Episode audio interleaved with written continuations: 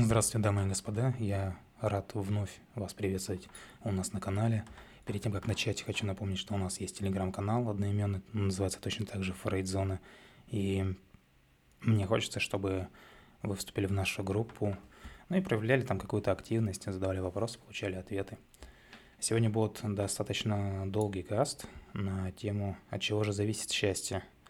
Поэтому запаситесь терпением на прослушивание. Ну или выключите, если не нравится, кому как. Итак, начнем. Э, в ходе исследований близнецов ученые пришли к интересному выводу. Состояние субъективного благополучия, ну или то, как мы называем счастье, да, что мы подразумеваем под счастьем, они частично передаются по наследству. Другими словами, на способность быть счастливым влияет некий генетический фактор. То есть это имеет место быть. Хотя степень его влияния широко варьируется, да, наявивший зарегистрированный показатель там 50%. Ну, то есть передалось там 50% счастья от родителей, скажем так.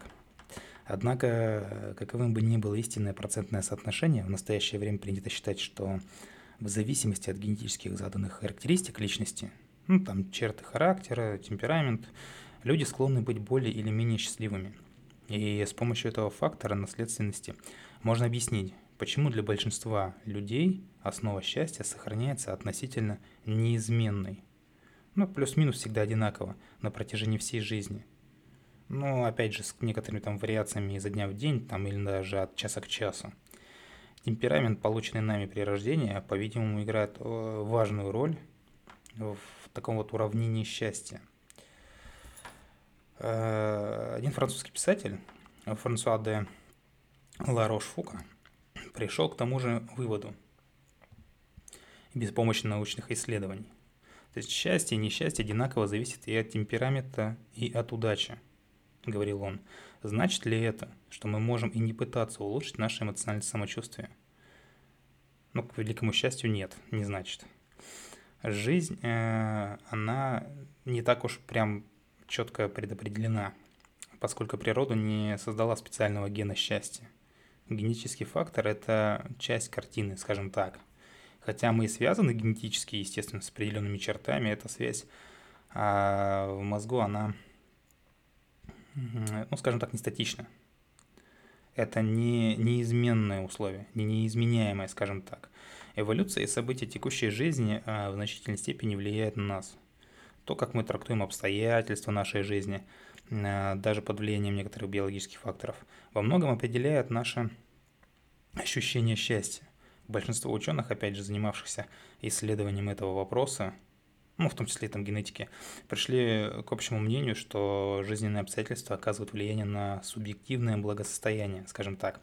То есть наши чувства, мысли, поведение, поступки в большей мере зависят от нашего воспитания. От детского, да, какого-то там воспитания. Где же мы его еще-то получим, кроме как не в детстве. Ну и плюсом ко всему от социальных и культурных факторов, которые тоже имеют место быть. Другими словами, хотя генетика имеет значение счастья и несчастья, это приобретаемые навыки. Не, не то чтобы они врожденные, они именно в большей степени приобретаемые. Зачастую от ситуационных факторов зависит, счастливы мы или нет. Такое тоже может быть. И исследования показали не только то, что люди склонны быть счастливыми, но и то, что деньги не приносят счастья. Но имеется в виду в глубоком смысле их проявления. Деньги, скажем, приносят э, перекрытие потребностей, которые в какой-то степени продвигают вас к счастью, перекрывание этих потребностей, да, закрытие этих потребностей. Но как сам институт, да, как, с, как сам фактор деньги счастья не приносят. Ну, или не приносят в той степени, наверное, в какой хотелось бы отдельно человеку, скажем так. Конечно же, частично не приносит. А, то есть, э, я уже проводил аналогии, да, о том, что богатые не всегда счастливее людей в общей э, сложности, но может быть даже счастливее. Но если какие-то конкретные моменты разбирать, наверное, все-таки бывает и нет. И людям не нужно быть бесконечно сверхбогатыми или там, э, ну или знаменитыми, чтобы быть счастливыми на самом-то деле. Однако должен э, здесь я вам пояснить, что счастье не зависит от уровня дохода, только тогда, опять же, когда удовлетворены все жизненные потребности. То есть, если потребности не удовлетворены, то, понятное дело, деньги принесут вам счастье на уровне вот этих восполнения, на уровне восполнения жизненных потребностей. То есть человек несчастен. Он голодный, он не выспавшийся, там еще какие-то моменты. Вот. И, и вот эти моменты могут решить деньги. Поэтому, естественно, уровень, субъективный уровень ощущения счастья у него повысится после того, как он закроет эти э, потребности. Но дальше уже немножко сложнее становится. Итак, для голодающих, да, и бедных, опять же, доход и счастье связаны. Я ну, только что об этом сказал. Э, когда растет и без того высокий доход, но, то есть, есть такое выражение, по-моему, Арнольд Шварценеггер его говорил, раньше у меня было 49 миллионов долларов, теперь у меня 50, но я точно так же счастлив, да, то есть у меня 50 миллионов, точно так же счастлив, э, когда и было у меня 49, то есть деньги не принесли мне счастья резюмировал он. Но, естественно, это было несколько в шуточной форме, но часть правды здесь действительно есть. И когда растет без того высокий доход, человек не становится более счастливым в той степени, что при росте низкого дохода. То есть э, в начале скачок денежный, да, когда он помогает перекрыть вот эти основные жизненные потребности, он действительно очень сильно прогрессирует, человек в уровне счастья сильно прогрессирует. Но потом как бы это все замедляется по экспоненте, да, по неспадающей. Э, при любом уровне дохода кажущееся богатство гораздо важнее абсолютного. И для того, чтобы чувствовать себя богатым, нужно иметь возможность удовлетворять свои желания. Или не иметь желаний вообще. Да? Ну, кто там у нас? Буддисты, нирванисты. Э, так или иначе, все мы богаты, если хотим, если мы хотим то, что имеем.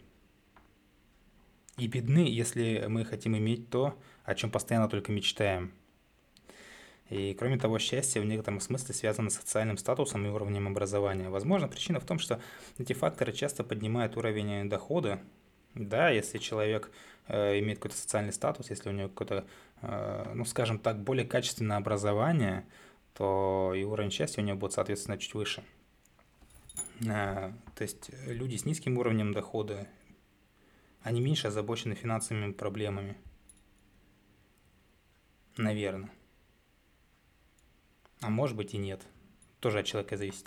И социальное положение и удовлетворение от работы еще больше связаны с чувством счастья. То есть безработные люди, трудоспособного возраста, во многом раз несчастнее тех, у кого есть работа.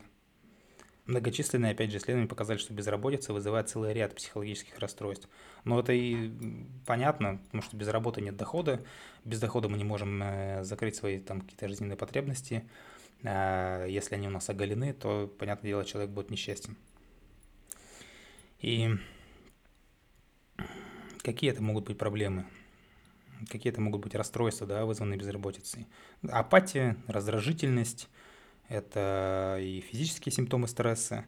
Однако помимо этого исследования показали, что пенсионеры в целом счастливее работающих людей. Но опять же, здесь все субъективно, потому что все мы знаем, что, например, в России большая часть пенсионеров именно работающие, потому что э, если бы у них была возможность достойно жить на одной, на одну лишь пенсию, ну, наверняка они бы жили на одну лишь пенсию. Но опять же, этого дохода пенсионного не хватает для того, чтобы перекрыть свои жизненные потребности, поэтому пенсионер в какой-то степени начинает себя ощущать несчастным, да, то есть вот выражение «попробуй прожить на одну пенсию», ну вот оно имеет место быть.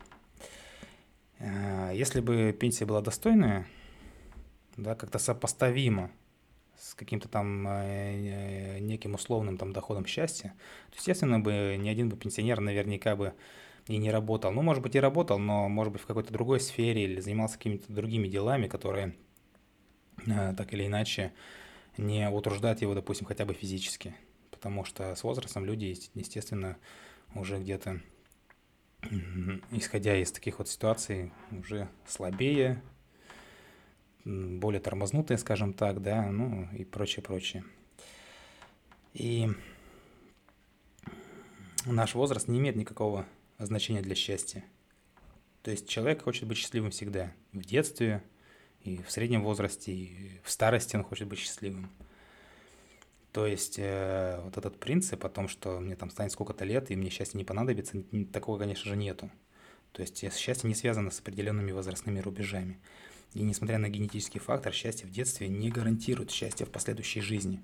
То есть здесь мы видим, что в детстве вы были счастливыми, а потом все это можно растерять, да, при определенных жизненных моментах. И об этом свидетельствует и опыт э, Бертрана Рассела. Все вы знаете, кто это такой, э, мысли которого, мысли которого можно было бы и процитировать, но, да, э, что этот человек там, ну, скажем так, с годами становился счастливее. Иногда счастливые дети превращаются в нервных и несчастных взрослых. Такое тоже бывает, бывает даже часто. А люди с несчастливым детством, наоборот, со временем обретают счастье. Более того, с возрастом степень счастья может э, измениться. Степень имеется в виду. Не само событие, как э, быть счастливым и не быть счастливым, а именно степень. И с годами человек не всегда становится менее счастливым. Просто чувства притупляются некоторые, и э, в нашей жизни реже случаются какие-то там выдающиеся взлеты или, например, оглушительные падения. То есть, скажем так, стабилизируются и другими словами, вот наше ощущение счастья становится в среднем более стабильным, как-то умеренным, усредненным. И от пола счастье тоже зависит мало, как и от возраста. Не имеет значения, кто в этом, женщина или мужчина. Как и в случае с возрастом, степень счастья может различаться. Женщины обычно чаще испытывают перепады положительных и отрицательных эмоций, но в среднем его уровень одинаков – Однако мужчины и женщины по-разному переживают определенные виды несчастья.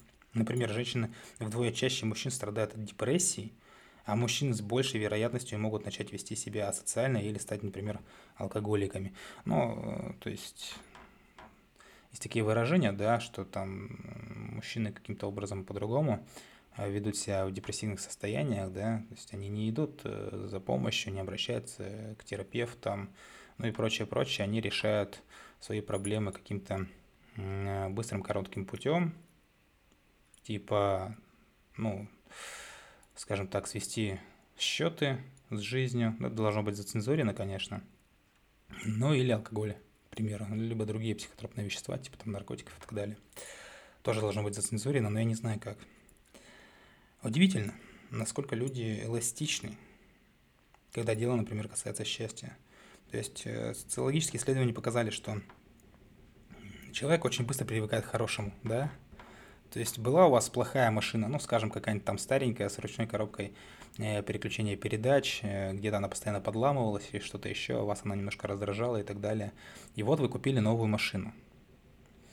И первую неделю вы буквально просто супер счастливы о том, что у вас там новенькая машина, ничего нигде не это самое, она не протертая, там не скрипит, не ломается, и она не на механике, на автомате. И вот вы как будто бы чувствуете бы себя счастливым, ну, более счастливым, да, по сравнению с прежними ощущениями. Но проходит буквально вот чуть-чуть, там месяц, может быть, даже меньше, ну, плюс-минус. И э, человек привыкает к хорошему, и вот ему эта уже машина уже начинает где-то не нравиться. Тут его не устраивает пластик, из которого там изготовлена приборная панель. Тут дефлекторы кривые, тут она скрипит, там она гудит. Тут можно было бы получше, там можно было бы побыстрее и так далее. То есть человек снова недоволен, да? Бывает такое, то есть к хорошему быстро привык, и это хорошее потом расценивается как ну, обычное, стандартное, такое же, как и раньше было. Хотя на самом деле это не так. То есть объективные условия жизни играют роль в формировании настроения – но в долгосрочной перспективе они оказывают незначительное влияние, и крайние проявления счастья или несчастья быстро нейтрализуются благодаря привычкам и возвращается к нормальному состоянию. То есть человек опять вот э, в свое русло входит. Если он всю жизнь недоволен автомобилем, то в какой бы автомобиль он ни пересаживался, он все время будет, со временем будет недоволен этим автомобилем. Вот, э, то есть предшественники современной экономики, например, да, Э, предлагать теорию предельной полезности, знали. А что они знали?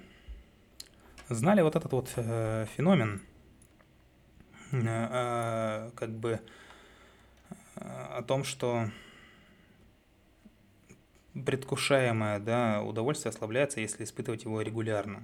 Зная, знали вот э, существование этого феномена, и создатели теории предельной полезности, такие как Герман Госсен, говорили э, о нем э, в своем первом законе, объясняя, что первая клубника, которую съедает человек, да, приносит ему гораздо больше удовольствия, чем там последующее ведро ягод, скажем так.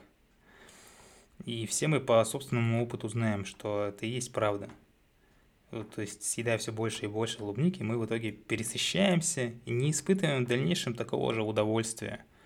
То есть в этом-то и смысл в порционности. А то, что когда-то было удивительно запоминающимся ощущением у человека со временем, оно ускользает, потому что он перенасытился, он окружен этим ощущением, ему уже как бы неинтересно, не доставляет удовольствия, нужно что-то другое, нужно куда-то идти вперед. Э, чтобы получать те же ощущения, опять же, необходимы новые стимулы в том числе. К счастью, многие виды удовольствий, такие как э, поесть клубники, да, или вообще вкусно поесть, там, заняться любовью, со временем снова становятся увлекательными. Видимо, желания сами себя воскрешают и подпитывают, но опять же нужно просто иметь какие-то тайм-коды, какие-то перерывы. То есть клубника на то она и клубника, да, что где-то там летом ее поесть, вот. Сейчас, конечно, есть возможность есть ее круглый год, но я не думаю, что это именно вот этот момент и принесет счастье человеку. Способность человека быстро приспосабливаться к новому образу жизни и возвращать возвращаться, там, возвращать себя к привычному эмоциональному состоянию называется гедоническое равновесие. Некоторые социологи используют более негативный термин, то есть э, гедоническая ловушка – подразумевает, что приспосабливаемся, да, ну, то есть люди приспосабливаются к изменяющимся обстоятельствам до момента достижения нейтральных эмоций. То есть приспособился, устаканился, все. И на смену возбуждения приходит полное безразличие. Какая-то апатия, как бы нейтральность. То есть люди, выигравшие, например, в лотерее там миллион долларов, после периода эйфории они очень быстро возвращаются к своему обычному, более приземленному состоянию. Э, чтобы там не вызвало ощущение счастья, особенности личности, такие как темперамент, да, они могут сыграть важную роль в возвращении человека к первоначальному состоянию равновесия. И поскольку мы можем пересытиться счастьем, ну, то есть как-то здесь сейчас что называется, встает вопрос, как, дол- как долго человек действительно находится на седьмом небе, на том самом седьмом небе. Ну, хотя богословы до мельчайших подробностей описали ад, они очень мало могут рассказать о рае. Возможно, именно поэтому описание жизни на небесах кажется таким скучным. Да, счастье, счастье, еще раз счастье. Ничего особенного нету. Никаких действительно интересных, захватывающих и, конечно же, греховных дел в раю нет. Хотя некоторым из нас трудно в это поверить, даже самые несчастные люди, они, которые там пережили не один удар судьбы, что, что называется, могут обрести счастье. Опять же, исследования показали, что люди, побывавшие в экстремальных ситуациях, как правило, не так несчастны, как думают другие. А многие жертвы чрезвычайных обстоятельств вынуждены почти что э, извиниться за то, что они настолько несчастны, как должны быть, по мнению окружающих. Ну, то есть, как бы в конце, допустим, сейчас объясню, в конце 80-х годов Фрэнк Рид – провел в заложниках э, в Ливане 44 месяца. 44 месяца в заложниках. То, что он выжил в суровых условиях и впоследствии быстро восстановился, приписывает его особому душевному равновесию. Через месяц после освобождения надо сказать, что за это время он там набрал 9 кило веса, избавился от э, тяжелейшей анемии, мучившей, му, которая мучила его там в последнее время в плену.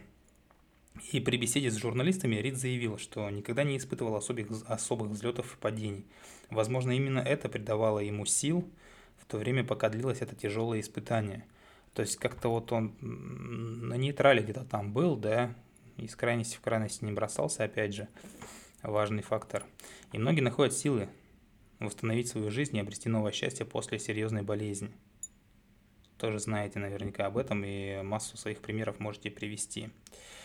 Но что хочется здесь еще сказать, что, судя по опросам, счастливым людям свойственно следующее. Они женаты или замужем. Они не относятся к каким-либо национальным меньшинствам. Они общительны, обладают чувством самоконтроля. Они стараются, не за, стараются вот как бы не зацикливаться на неприятностях. То есть они как бы чуть более оптимистичны. Они живут в экономически развитых странах, со стабильной политической системой, политическими свободами. Они имеют друзей и обладают всеми необходимыми ресурсами для того, чтобы стремиться к значимым целям. Они могут исповедовать определенную религию, а может и нет. Э, религиозные люди обладают прочными социальными связями и социальной поддержкой. Ну, потому что там через церковь или там синагогу, там мечеть, храм, без разницы, нужно подчеркнуть. Э, то есть не имеют эти связи. связи. Что особенно ценно, да, э, например, в кризисные периоды.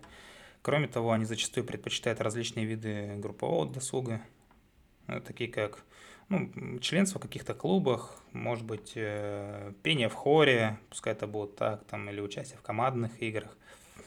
Они умеют отдыхать от рутины повседневности, устраивая, например, какие-то небольшие праздники. И по мере ознакомления с подобной статистикой все острее встает вопрос – причинно-следственной связи. Благодаря чему все это возникает?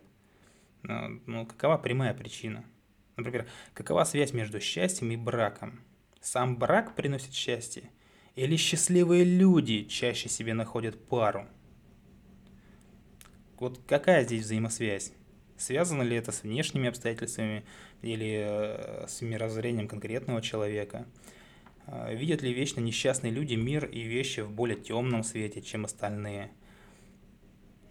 Как бы вот такие вот вопросы накатывают, и на это указывают все, все новые и новые изыскания, связанные со счастьем, самооценкой, там, самоконтролем, оптимизмом.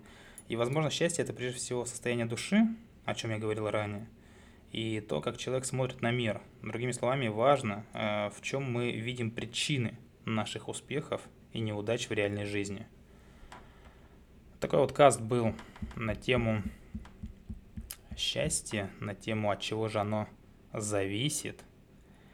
Надеюсь, вам было интересно, вам было полезно. Любите психологию, изучайте психологию. С вами была Фрейдзона. Стремитесь к счастью. Всего доброго. До скорых встреч.